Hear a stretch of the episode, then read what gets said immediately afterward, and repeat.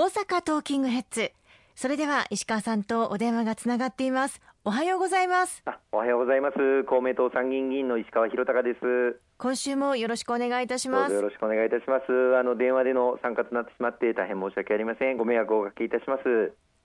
さあ石川さん今週のテーマは三度の緊急事態宣言です。そうですね、はい、改めてここまでの流れ教えていただけますか？はい本当に多くの皆様のご協力をいただいてあの3月頭に緊急事態宣言、まあ、第2回目のですね解除されたんですけれども、はい、まあ、その後のあの感染拡大特にあの大阪また兵庫では、まあ、変異株の感染が非常に高いということもあって3月の下旬から急速に感染が拡大あのしてまいりました。4月の5日からこうした状況を受けてまん延防止等重点措置という、まあ、新たに法改正で盛り込んだこの緊急事態宣言に至る前の予防的措置を取って飲食店の皆様に営業時間短縮要請をお願いしたりまた不要不急の外出自粛の要請等をお願いをしてきたわけです。けれども、はい、その2週間経って新規陽性者の方々の数の伸びは抑えられてはきているんですが、うん、残念ながらあピークアウト要するにまあ減少に転じるというふうには至ってない状況が続いています。今週末になりましても引き続き1000人を超える新規感染者が続いているという中で、えー、医療提供体制があもう逼迫といいますかもう完全に100%に近い重症病床を含めですね状況になっていると。そしてまた入院したくても入院できないあるいは重症病棟に移りたくても重症病棟が空いてない、えー、また宿泊療養の方でも症状が急変しても病院に入院することができないあのそういった方々の状況が相次いでおります。まあ、こういうことを受けて一日も早く、まあ、緊急事態宣言をもう一度発令をしてかなり強い措置でですね人流を止めるこういった措置にあの踏み切るということになったところです。あの今、この段階収録の時点では最終決定にはあの至っておりませんけれども、はい、この放送24日土曜日の次の日25日から5月の11日までのこのゴールデンウィークを挟む期間に、うん、緊急事態宣言を大阪と兵庫と京都とそして東京都で出させていただくという流れで政府対策本部で決定という運びになろうかというふうに思います。うん三度の緊急事態宣言も、まあ、状況を考えると仕方ない選択ということなんですね。そうですねあの大阪はあ特に、まあ、毎日、まあ、1000人近い新規陽性者の方がここ数日続いています。で大体そのうち3%程度の方は重症化されるというふうに言われておりますので、はい、毎日30名の方が重症病床を必要とすると、うん、大阪で、えー、準備している重症病床ではもうとても足りないといいますかそれ以上の方がすでにこの1か月で300人を超える方が重症化されているという中で新しい重症ベッドも用意したりあるいはあの私も国の方に働きかけをして国の方から看護師の方新規に70名大阪に来ていただくなど医療提供体制の拡充に努めているんですけれどもそれを上回る数の新規陽性患者の方が増えているという状況にあるんですよね。うんうん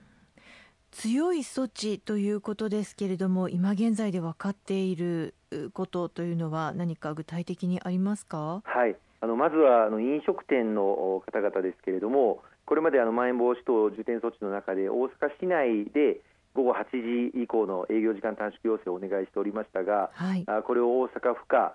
すべての飲食店事業者の皆様にお願いするということになります。で加えて酒類、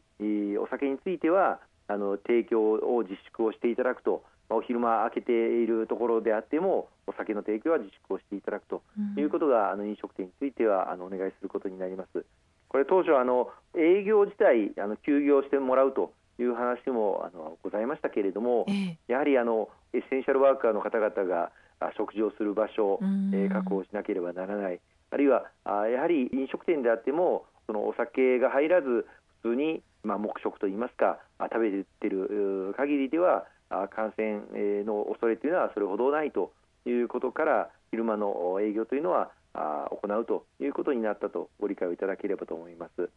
一方で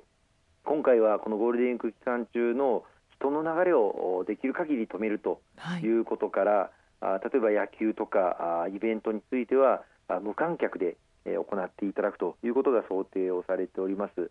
またさらに1000平米以上の大型施設、百貨店とかですね、ええ、大型の電気量販店とか、あそういったところはあこの期間、休業をお願いするということになろうかと思います。また合わせて遊園地とかテーマパークとかこういった大型の施設についてもこの期間はお休み休業をお願いするということになります。もちろんそれらに対して必要な支援策というのは国でしっかりと取ってまいりたいというふうに思っておりまして時間短縮要請に応じていただく飲食店の方々であれば1日あたり1店舗あたり4万円から20万円の時間短縮要請協力金これを引き続き継続するということになりますし、はい、また休業をお願いする百貨店とかあるいはテーマパークで働いておられる従業員の皆様にはしっかりとしたあの休業手当を支払っていただくための雇用調整助成金というのがありますがこれの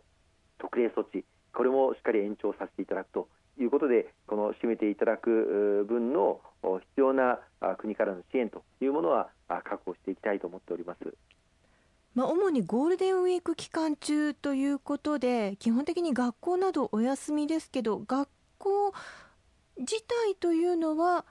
そのままあ子どもたちは学校へ行くというような流れになりそうなんですか？えオンラインで授業ができるところというのは、まあ、オンラインで行っていただく場合もありますがあしかし1人1台タブレット端末というのはすでに配布されていますけれども、はい、その中身、まあ、授業のコンテンツですよね、えー、これが十分に整っている学校教育委員会というのはそう多くありません。ですので、まあ、基本的にはあの学校で対面型で授業をやっていただくところが多いというふうに思います。またあの大阪市内ではオンラインでできるところもあるというふうに聞いておりますので、そういったところはオンラインでやりつつもきちっと授業についていけてるかなどをですね午後は確認をするとか、あるいは給食はあの無償化してますので、はい、給食の時間には登校してもらって、えその給食の前後にオンラインでの学習状況をと確認するということになろうかと思います。しかしあのご家族、ご家庭によってはあのオンラインといってもご両親が仕事に出ていていないとか